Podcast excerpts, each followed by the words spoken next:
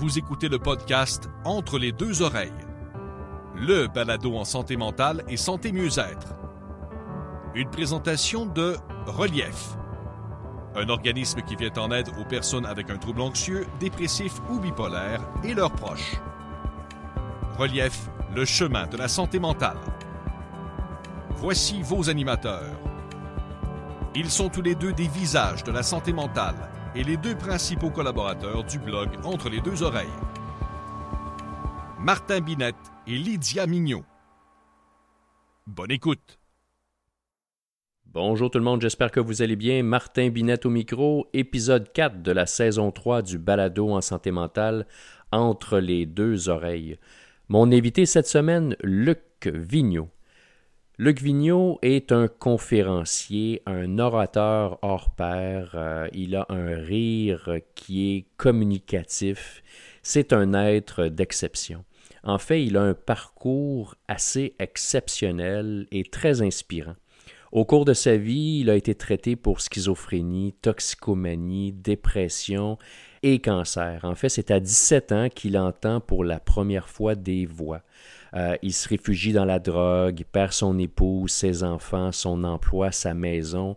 Il a été hospitalisé, il a fait des tentatives de suicide, mais ce qui est assez exceptionnel, c'est qu'il a réussi à surmonter ces grandes épreuves et devenir une personne clé dans ce grand monde et dans cet écosystème de la santé mentale. En fait, il est le premier au Québec à obtenir un emploi rémunéré à titre de père aidant.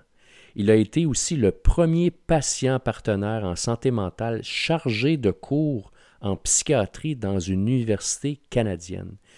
Personnellement, Luc Vigneault, c'est un modèle. Quand j'ai lancé mon projet entre les deux oreilles en 2014, je me cherchais un modèle. Et mon modèle a été, et il est toujours, Luc Vigneault. J'ai eu la chance de le rencontrer à quelques reprises dans ma vie et à chaque fois j'ai appris des choses. En fait, c'est un grand honneur pour moi et un grand privilège de le recevoir sur mon balado et j'espère que vous allez apprécier cette entrevue. Tout de suite après la pause, Luc Vigneault.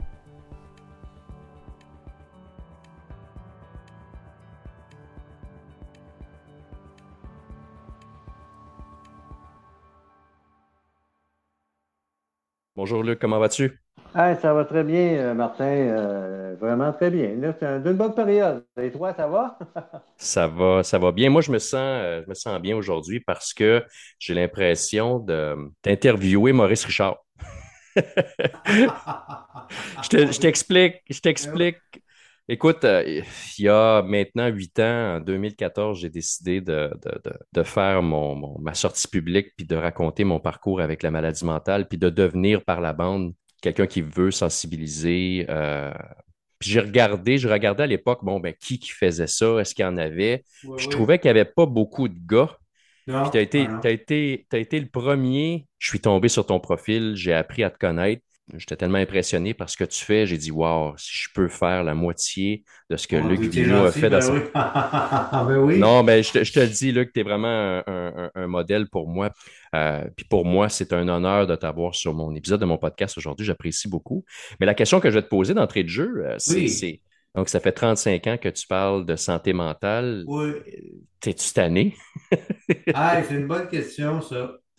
Ben, pour être honnête avec tout le monde, ça m'arrive ça m'arrive euh, de, de, de, euh, il y a d'autres choses dans la vie de parler de santé mentale. Mm. Euh, puis bon, comme tout le monde, j'ai mes hauts puis mes bas. Puis moi, moi, moi, j'ai eu la, maladie de la schizophrénie, hein, qui, qui, la schizophrénie paranoïde, la toxicomanie, puis la dépression, dépression sévère. Donc, euh, oui, des fois, je me dis peut-être je devrais faire d'autres choses, ben ça ne dure pas longtemps. je suis vraiment passionné de ce que je fais. J'aime ça, aider les autres. Pour moi, c'est. J'ai tellement vu de gens près de moi qui, sont, qui, ont, qui ont mis fin à leur jour que je me dis, si on peut en sauver un, ben on va le faire. C'est ça qui, qui, je pense toi aussi, hein, c'est ça qui nous motive le plus c'est de dire aux gens, il y, a, toujours de quoi faire, c'est normal d'être découragé, mais il y a aussi des bons côtés, bien sûr. Si tu savais le nombre de fois que je me suis dit que j'allais arrêter mon projet, puis j'allais euh, ah faire des dessins ou écrire sur un autre sujet, parce que euh, la santé mentale, c'est un sujet qui n'est pas facile, hein, qui peut devenir très lourd. Euh, comment fais-tu pour, pour te motiver qu'est-ce qui te motive à te lever tous les matins et te dire, mais tu sais, aujourd'hui, je vais essayer d'inspirer une personne ou je vais continuer mon, mon, combat, ma lutte contre la stigmatisation, la discrimination? Qu'est-ce qui fait que quand tu te lèves le matin, euh, ça te tente encore de parler de santé mentale? Ben, d'abord, euh, pour moi, c'est d'être bien entouré. Mm-hmm. Euh, pour ça, c'est fondamental. Je suis entouré de gens passionnants et passionnés. Euh, je, suis, entre autres, euh, coordonnateur de recherche à l'association Vox Québec. Donc, euh, c'est des gens merveilleux, toutes des personnes qui ont des, troubles de santé mentale, qui travaillent à démystifier. Euh, et puis, je suis également patient partenaire de recherche. Je travaille avec le groupe Vitam, avec quatre établissements. Puis entre ça, ben, j'ai la chance d'être chargé de cours à la faculté de médecine. Donc, je suis entouré de, de gens passionnants. Puis j'ai fait le ménage euh, de mon entourage, soyons honnêtes, mm-hmm. parce que bon, il y a des gens qui me drainaient vers le bas ou des gens qui, qui, qui, étaient toujours dans le négatif. Euh, euh, puis bon, puis quand tu es toxicomane, à un moment donné, les, ceux qui veulent pas arrêter, ben continue tout seul, moi j'arrête. Fait que ça, c'est la première chose. Puis l'autre chose, euh, c'est projet de vie. Moi, j'ai mm. toujours des projets, comme moi. Toujours 5-6 lignes à l'eau, comme on dit. des fois, ça ne monte pas tout le temps quand tu vois. des fois, j'en ai fait des projets qui n'ont pas élevé tout, qui ont été des flops ou qu'il n'y a pas eu de réponse. Mais quand tu en as plusieurs à un moment donné, ben, ça, ça arrive. Puis, euh, c'est ça, rencontrer les gens, puis euh, euh, voir, voir les yeux s'éliminer. C'est toutes des choses qui, qui me motivent à continuer. Oui. Pour euh, les auditeurs qui ne te connaissent pas, Luc, et je suis convaincu qu'ils ne sont pas nombreux parce que tu es une figure connue dans, dans, ce beau monde qu'on appelle la santé mentale. Mm-hmm. Pourrais-tu raconter un peu ton parcours? Tu as parlé tantôt de, ton diagnostic de schizophrénie, tu as parlé de toxicoménie. À quel moment, quelle période de ta vie as-tu senti que ça n'allait vraiment pas bien et que tu avais besoin d'aide? Et à quel moment tu as décidé d'aller chercher cette aide qui était nécessaire? Ben, mes, mes problèmes de troubles mentaux ont apparu à la fin de l'adolescence. Euh, mais il mais, faut dire que j'ai eu une enfance difficile quand même. Euh, euh, ensemble, je, je, suis né, moi, à, dans Schlager Maisonneuve, à Montréal. Euh, c'est un beau quartier extraordinaire. Mais mon père est décédé, j'avais 10 ans. Donc, perdre ta référence masculine, c'est beaucoup. Mm-hmm. Euh, puis moi, je suis le dernier. on est quatre chez nous, donc je, suis le dernier. Fait que les trois autres, sur des autres, sont partis, se sont mariés. Donc moi, je me suis retrouvé seul avec euh, ma mère qui, qui, m'a élevé. Mais euh, la pauvre est devenue alcoolique. Écoute, une alcoolique chronique. Elle buvait, buvait, c'est pour elle. Mais écoute, elle était souffrante aussi. Puis bon, euh, fait que moi, dans cette même période-là, ben, j'ai un cousin qui dit ben euh, moi, je vais m'occuper de Luc euh, un bout de temps. Qui m'a emmené chez lui, il m'a violé, il m'a donné C'était ça. Fait qu'après ça, ma mère a décidé de, me placer dans un orphelinat à Montréal. Euh, ça s'appelle l'orphelinat Saint-Arsène, Jean Talon, Christophe Colomb. Moi, c'est le plateau le beau aujourd'hui. Donc, voilà. Mais tu sais, te faire déraciner ton, ton milieu de vie, euh, puis te faire éloigner de ta famille, euh, j'ai vécu ça comme un abandon. C'est non, mais à l'époque, l'enfant que j'étais, euh, bon, après, avec les, les thérapies, euh, j'ai compris que ma mère, elle avait tellement d'amour pour moi qu'elle m'a confié à d'autres, elle m'a confié à des gens responsables, puis bon, c'était des religieux. J'étais bien, il faut je sois honnête, j'étais bien. C'est les frères Saint-Gabriel, puis bon, euh, il était sévère, il très, très, très sévère, mais bon, j'étais, bien. Puis l'été, j'étais euh, dans les colonies de vacances, tu sais, fait que je voyais pas... Fait qu'à un moment donné, c'est ça, je, je trouvais ça tough. Fait que déjà, j'ai, déjà, j'ai, développé depuis l'isolement, tu sais, euh, peur de l'abandon, euh, peur de m'engager aussi. Donc voilà. Puis quand je suis euh, sorti de là, à l'âge de 15 ans, je suis arrivé dans le réseau public, où c'était la, la- la- bon, la folie, je ne vais pas y le mot, parce que je viens d'un milieu très, très encadré. Ah, il n'y en a pas pantoute. Les gens pouvaient envoyer promener le professeur, puis il n'y avait pas de conséquences. Euh, Donc, puis là, il est apparu l'anxiété, l'angoisse beaucoup, Euh, la peur de... La peur de... J'avais peur de mon avenir, je sais pas pourquoi. J'avais peur de... Bon, si ma mère meurt, qu'est-ce qui va m'arriver? Euh, euh, mon frère était militaire. S'il se fait tuer, qu'est-ce qui va arriver? C'est ça, t'as pas la mère. Puis, à un moment donné, ben, les voix sont apparues. Les voix, les hallucinations visuelles et auditives, j'étais effrayé, mais vraiment effrayé. Et là, on parle de l'âge de 17 Euh, ans. 17 ans à peu près, ouais. OK. 7-8 ans, j'étais effrayé, pointable. Puis, on avait, on avait déménagé de Schlago, on est en allé dans, dans, dans Mercier-S. Mercier-S, c'est l'arrondissement où est euh, l'Institut universitaire de santé mentale de Montréal. Puis nous, c'était Saint-Jean-de-Dieu. Puis après ça, c'était Louis-Polyte Lafontaine. Donc, il y avait, il y avait à l'époque encore beaucoup plus, énormément de préjugés. Les fous, comme on les appelait, ils étaient à l'intérieur des murs et, Ouais. et- et- et les hôpitaux psychiatriques étaient clôturés à l'époque, des, des hautes clôtures. Les fous étaient allés au bord de la clôture, puis nous, les intelligents, on était allés au bord. C'était impensable euh, que, que, que je... C'était impensable dans ma tête de, de jeune adulte que je puisse faire partie des fous. C'est impensable. Pour moi, c'est... Puis, tu sais, j'ai un quartier ouvrier, hein, fait on n'avait pas de professionnels dans la famille, travailleur social, psychologue. euh. Nous, euh, c'est un quartier ouvrier, donc euh, on bâtissait des maisons, on travaillait des usines, mais travailler la santé, on ne connaissait pas ça. Fait que, Puis aussi, à l'é- à l'époque, les, les émissions de télé qui parlaient de santé mentale disaient, il n'y a rien à faire, c'est réversible. bon, bon. Puis après ça, j'ai connu l'histoire d'Émile Nelligan, qui, qui est mort là. Bon, Moi, moi, il n'était pas question que je l'aille là. Pas, question que... J'ai un peu euh, déjoué. Je, suis allé consulter. Euh, je n'étais pas bien. Je disais pas tout. J'avais peur. On m'a plus ou moins médicamenté. Et euh, à travers ça, ben, j'ai, les médicaments qui étaient plus ou moins adaptés, ben, j'étais psychiatre, etc. Donc, euh, j'ai rencontré quelqu'un, puis je me suis marié, imagine-toi donc, à 20 ans. Sang. Euh, de ce mariage-là, j'ai eu deux beaux enfants. hein. Je suis content, j'ai des enfants aujourd'hui. Euh, j'ai quatre petits-enfants, c'est fantastique. Mais évidemment, le mariage n'a pas tenu, ça n'a pas de bon sens, parce que j'ai- il faut dire que j'ai commencé à consommer. J'ai souvent, j'ai rencontré des pharmaciennes tatouées dans la rue. Ils me vendaient des substances.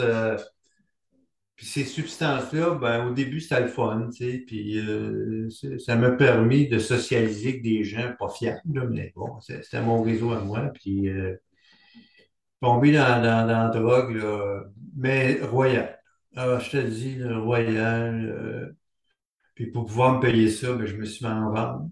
Euh, donc, en vente, faire, faire la mule, tout ça, tout ça avec ce qu'on appelle le, le- le- le crime organisé, là, mais euh, Et là, on parle euh, des, des années 70-80. dans Là? ces an- ouais, ben, euh, plus entre 80 et 90, OK. euh, 85, 80.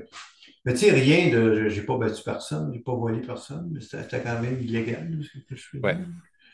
Donc, voilà. Puis, euh, Ça a été quoi le point de rupture? Ça a été quoi le Ben, point de c'est ça. À un rupture? moment donné, un moment donné, là, c'était plus possible. C'était plus possible de vivre euh, comme ça. Euh, ça va pas de bon sens. Euh, puis ma, ma famille, Dieu merci, je suis chanceux. Moi, je suis vraiment béni. J'ai une famille qui, qui a toujours été là, en dépit de tout ça. À un moment donné, ma, ma, une de mes sœurs, euh, Gisèle, je peux la nommer parce qu'elle a fait beaucoup pour moi. Euh, C'est ma mère, c'est comme ma mère, c'est quand même. Puis, euh, elle est venue me parler, puis tu sais, elle m'a parlé de souffrance, de mal-être, puis ça, ça, j'ai embarqué là-dedans, tu sais. Puis elle dit, si tu veux, on va aller à l'hôpital, je vais t'accompagner, je vais être là. Mm. Fait je l'ai je l'ai suivi, mais je voulais pas aller à Louis-Polyte-Lafontaine. On est allé à Maisonneuve-Rosemont. Puis de la charmante euh, personne à l'accueil euh, a demandé mon code postal. Puis, euh, ah, il n'est pas, il est pas, là- il est pas à bonne place. Écoute, je te parle de ça, là, ça fait 30 ans.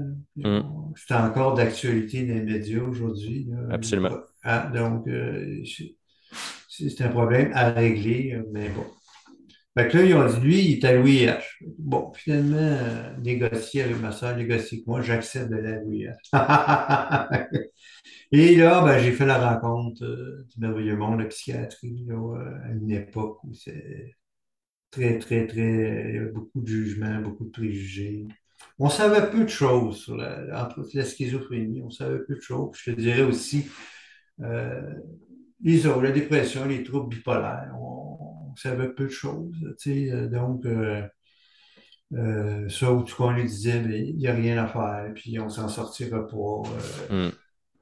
Fait que moi, je suis arrivé là, puis tu sais, j'ai vu comment toute la sécurité, puis on m'a déshabillé, on m'a mis en jaquette. euh, euh, là, j'ai passé devant le médecin, les infirmières, des résidents, puis moi, je suis tout seul avec ma petite jaquette, sur une petite chaise de bois, je suis très, très inconfortable. Je suis resté là toute une nuit euh, avec, avec la trolley de médicaments qu'ils m'ont donné. Puis le lendemain, ils m'ont dit, bon, ben, pas super, euh, vous n'êtes pas trop agité, on va vous suivre à l'externe. Euh, je comprenais pas trop. Je suis sorti de là avec une carte de l'hôpital puis des, des, des prescriptions. Mais je me souviens pas du tout de la conversation. Zéro, zéro, zéro. Fait que euh, voilà, j'ai appelé ma soeur qui est venue me chercher encore une fois, qui m'a ramené chez elle, puis bon. Mais elle, elle habitait dans la à Repentigny. Bon, elle dit, je vais, je vais te donner l'adresse chez nous, puis tu sois, tu sois suivi de l'hôpital qui est à côté de chez moi. Je peux descendre à Montréal tous les jours.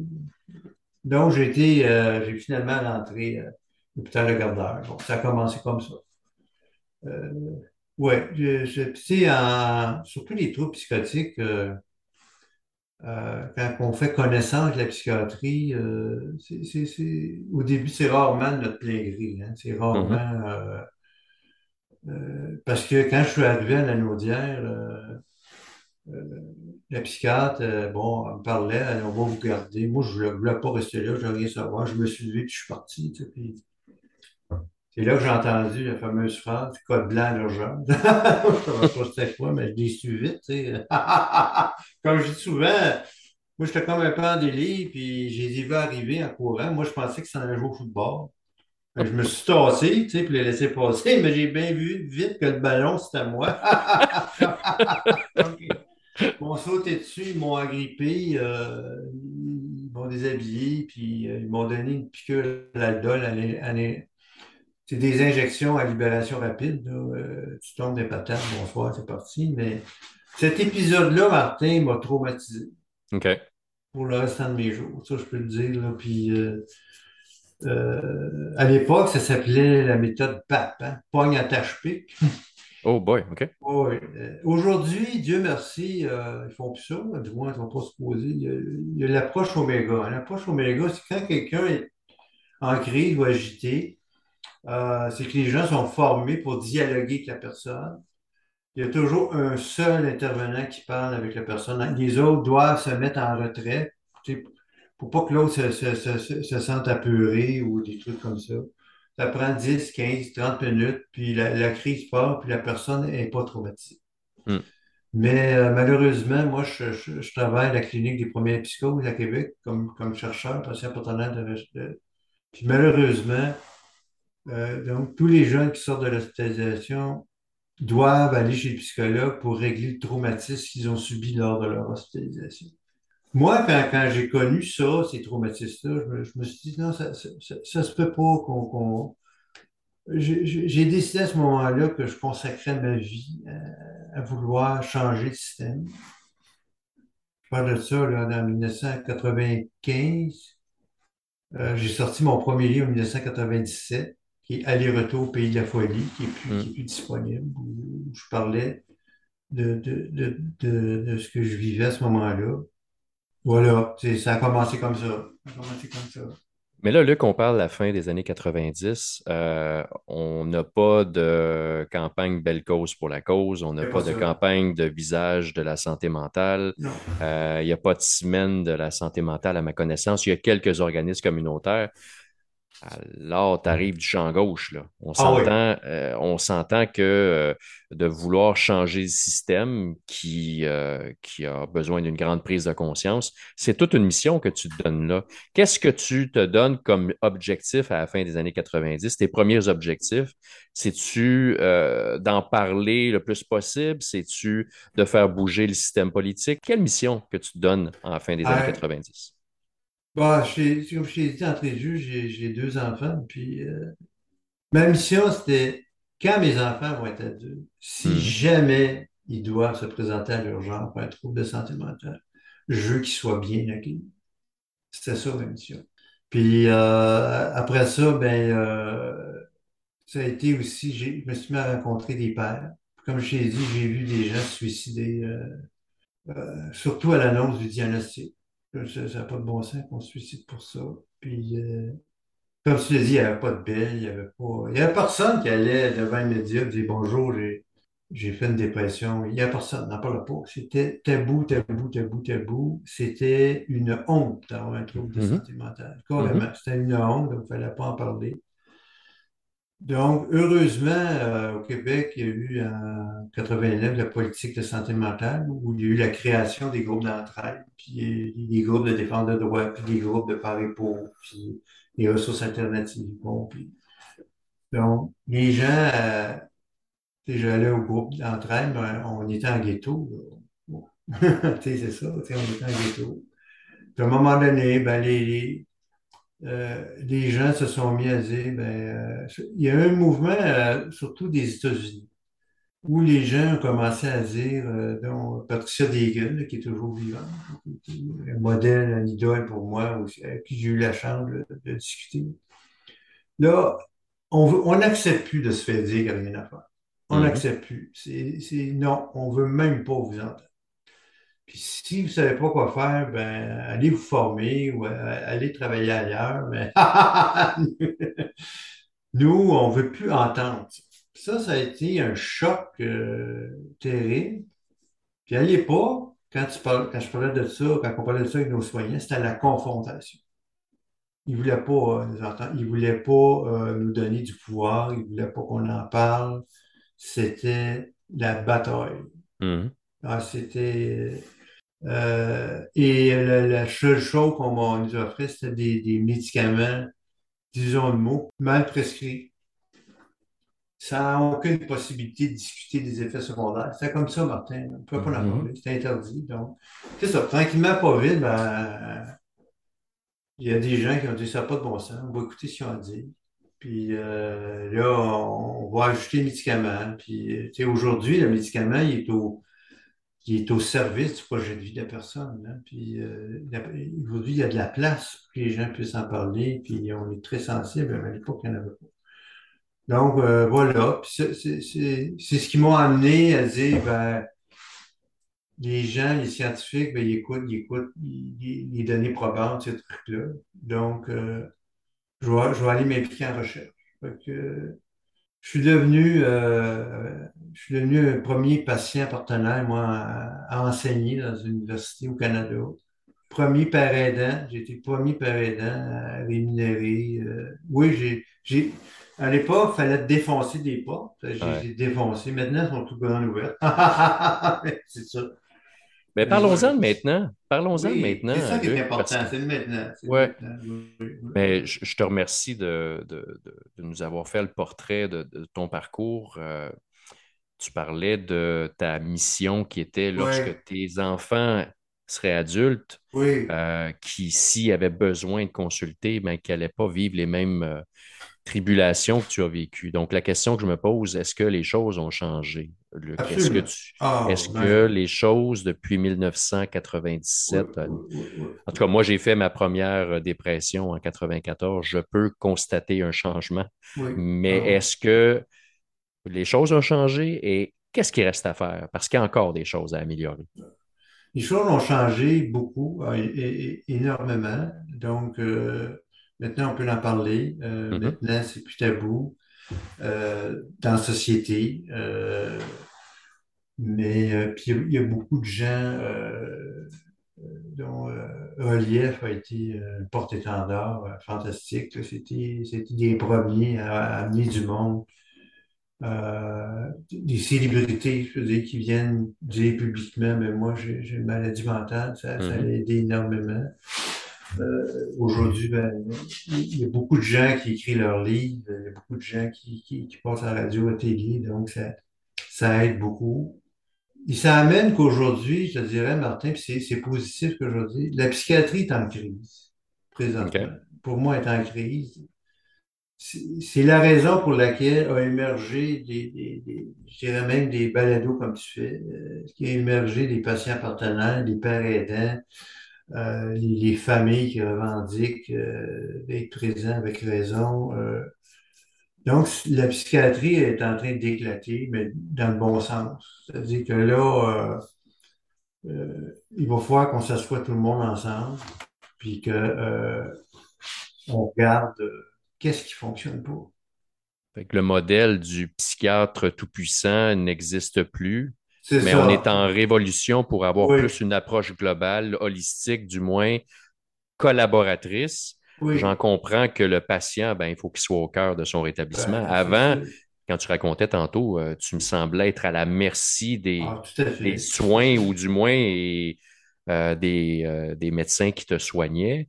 Aujourd'hui, ben, le patient, ben, il est, il est l'expert, en fait, son rétablissement. Tu en parles Oui, beaucoup. oui, oui. Euh, donc, la place, moi, je veux t'amener là-dessus, c'est la place du patient. La place du patient dans son rétablissement. Euh, quelle est-elle, cette place-là? Ben, c'est, une très bonne question parce que euh, il faut passer d'un réseau d'experts hein, à un réseau d'accompagnateurs. Hmm. Et ça, c'est majeur. Donc, avec les, les, révolutions là, des, des, patients, les révolutions tranquilles, des, patients qui disent euh, on aurait dit que les gens se rétablissaient. Donc, euh, comment les gens se rétablissent? Mais d'abord, il faut qu'ils soient les maîtres d'œuvre de leur rétablissement, maîtres d'œuvre de leurs soins. Euh, puis, avant, on voulait à tout prix éliminer les symptômes. C'était ça que... Maintenant, quels sont les symptômes indésirables que moi, avec lesquels je veux travailler? Par contre, j'en ai des symptômes que je n'ai pas de trouble de vue avec ça. Puis, ça donne rien de s'acharner à travailler avec ça. Puis, c'est de redonner euh, une citoyenneté. On nous a long- longtemps mis en institution, longtemps mis de côté. Mhm. Euh, donc, c'est de nous redonner une citoyenneté, d'amener, d'amener notre... euh, comment... tu sais, quand quelqu'un arrive, par exemple, à l'hôpital, n'importe quoi, qu'est-ce qui vous fait du bien? Puis de prendre ça en note, puis travailler à partir de ça. Puis quels sont vos signes avant-coureurs que ça commence à... Puis à partir de ça, on va, on va se doter d'un plan. Moi, moi, quand je suis arrivé, j'ai travaillé à l'Institut universitaire centre de Québec, euh, Martin, puis dans les dossiers, j'avais accès aux dossiers, puis il n'y avait, il y avait pas de plan. Puis C'était comme ça partout, là, oui, Mhm. pareil. C'était des, des, des, notes. Euh, Il s'est levé à 8 heures, il a déjeuné, il est allé se coucher. Mais pas de rétablissement, pas- même pas de soins. Il n'y a pas de plan, ça va pas de bon. Donc, aujourd'hui, on, on- a des plans. Voici, euh, comme on, on bâtit une maison, ça nous prend un plan. Donc, on, se fait un plan, qu'est-ce qu'il faut faire? Euh, quel est le meilleur traitement pour moi, pour ma condition? On sait que la, thérapie, ça prend de la thérapie. Juste prendre des pilules, on sait que ça marche pas. On le sait, les recherches sont claires là-dessus. Par contre, il faut, il faut avoir le bon médicament pour, le, pour la, personne. Euh, ça, c'est c'est majeur. Il faut être à l'écoute de ses effets secondaires. Euh, sinon, ils ne prendront pas. Si on ne les écoute pas, ils ne prennent pas. Euh, puis, l'enjeu majeur qui reste, selon moi, c'est la stigmatisation. Ouais. Ça, c'est l'enjeu euh, majeur parce que j'ai travaillé euh, au cœur du monstre dans l'hôpital.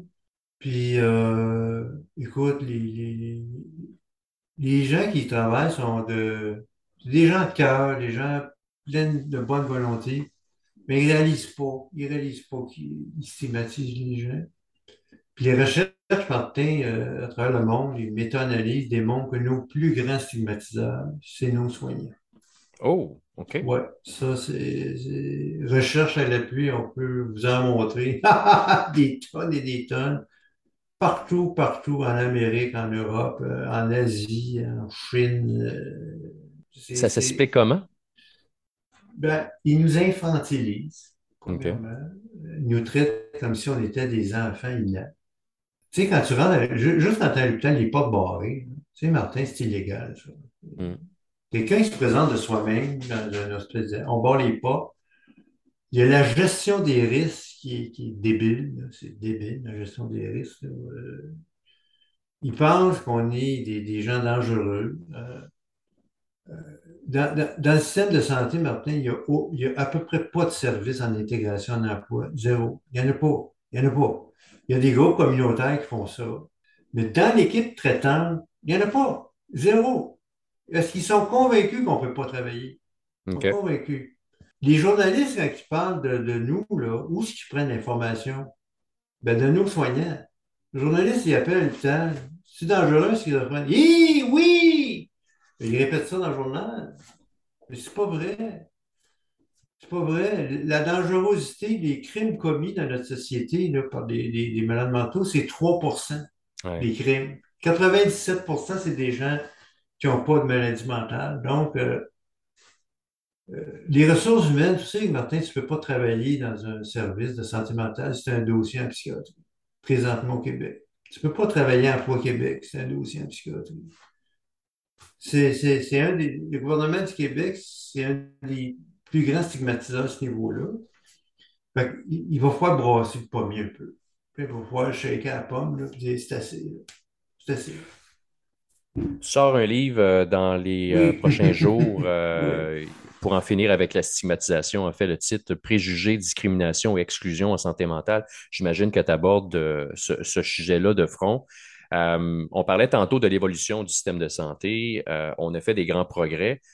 On a fait aussi des progrès en matière de préjugés, Oui. mais il en, il en reste encore beaucoup euh, dans le monde du travail. Euh, Tu parles dans, dans- Absolument. dans le système de santé.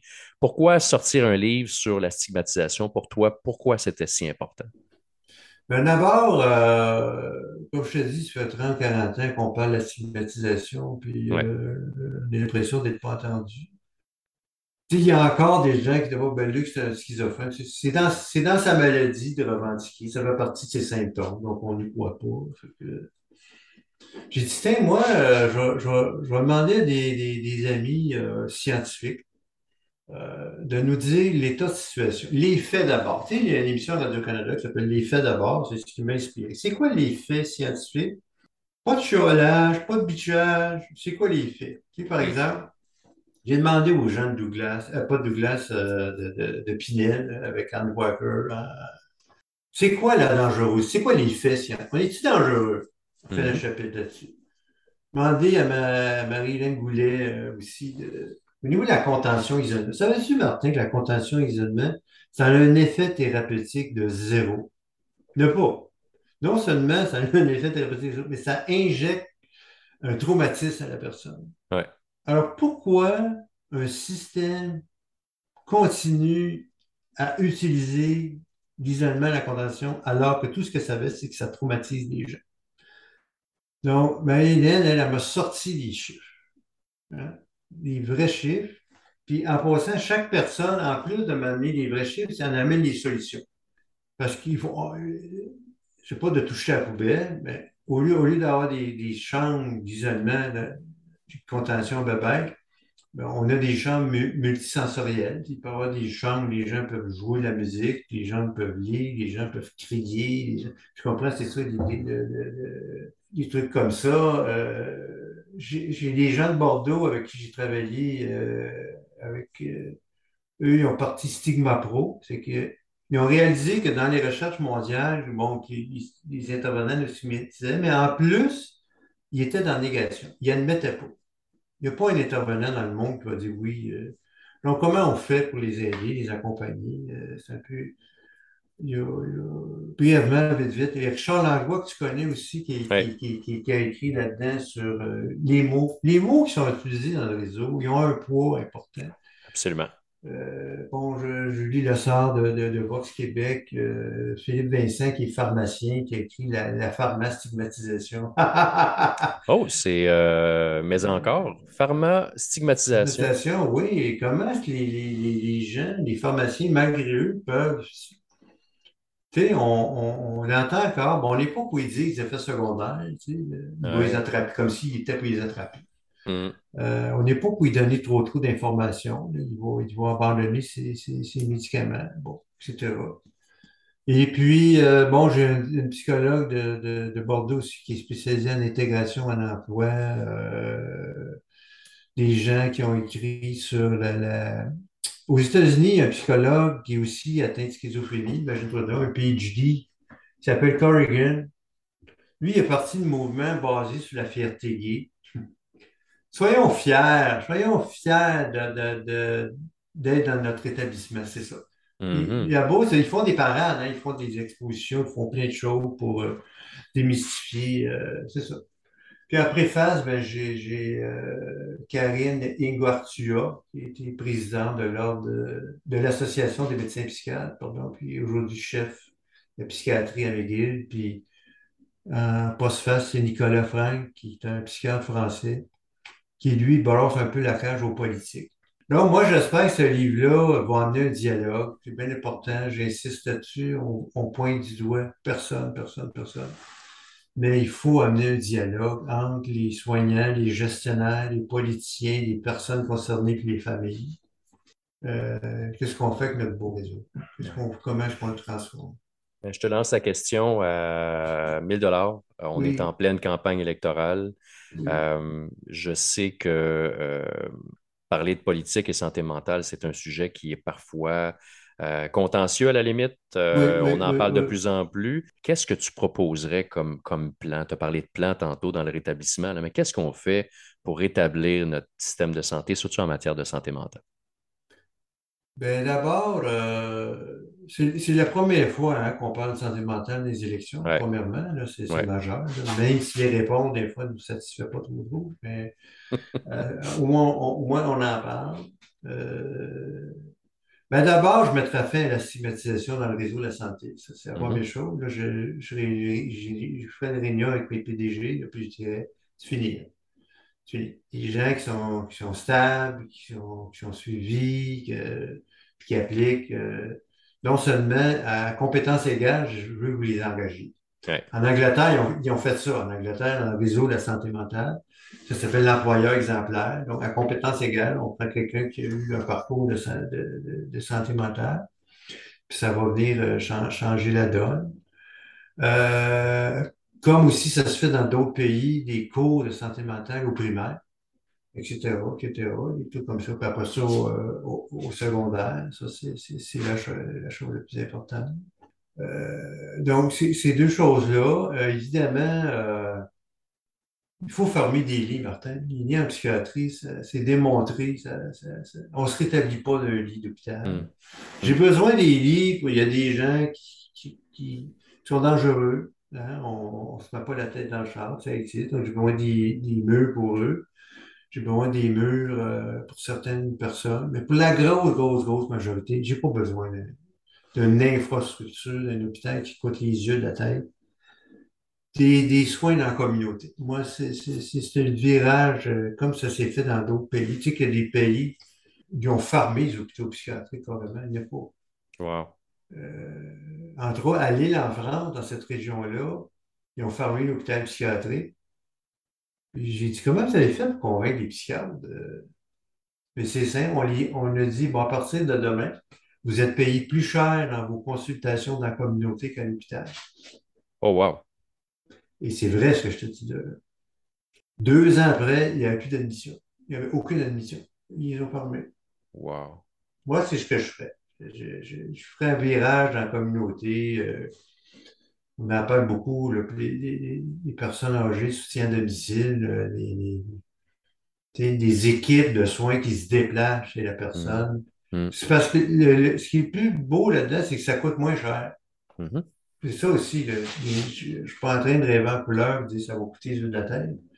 Ça va coûter moins cher que toutes ces infrastructures-là qui. Euh, bon. être assis dans une unité de soins à attendre le temps passe,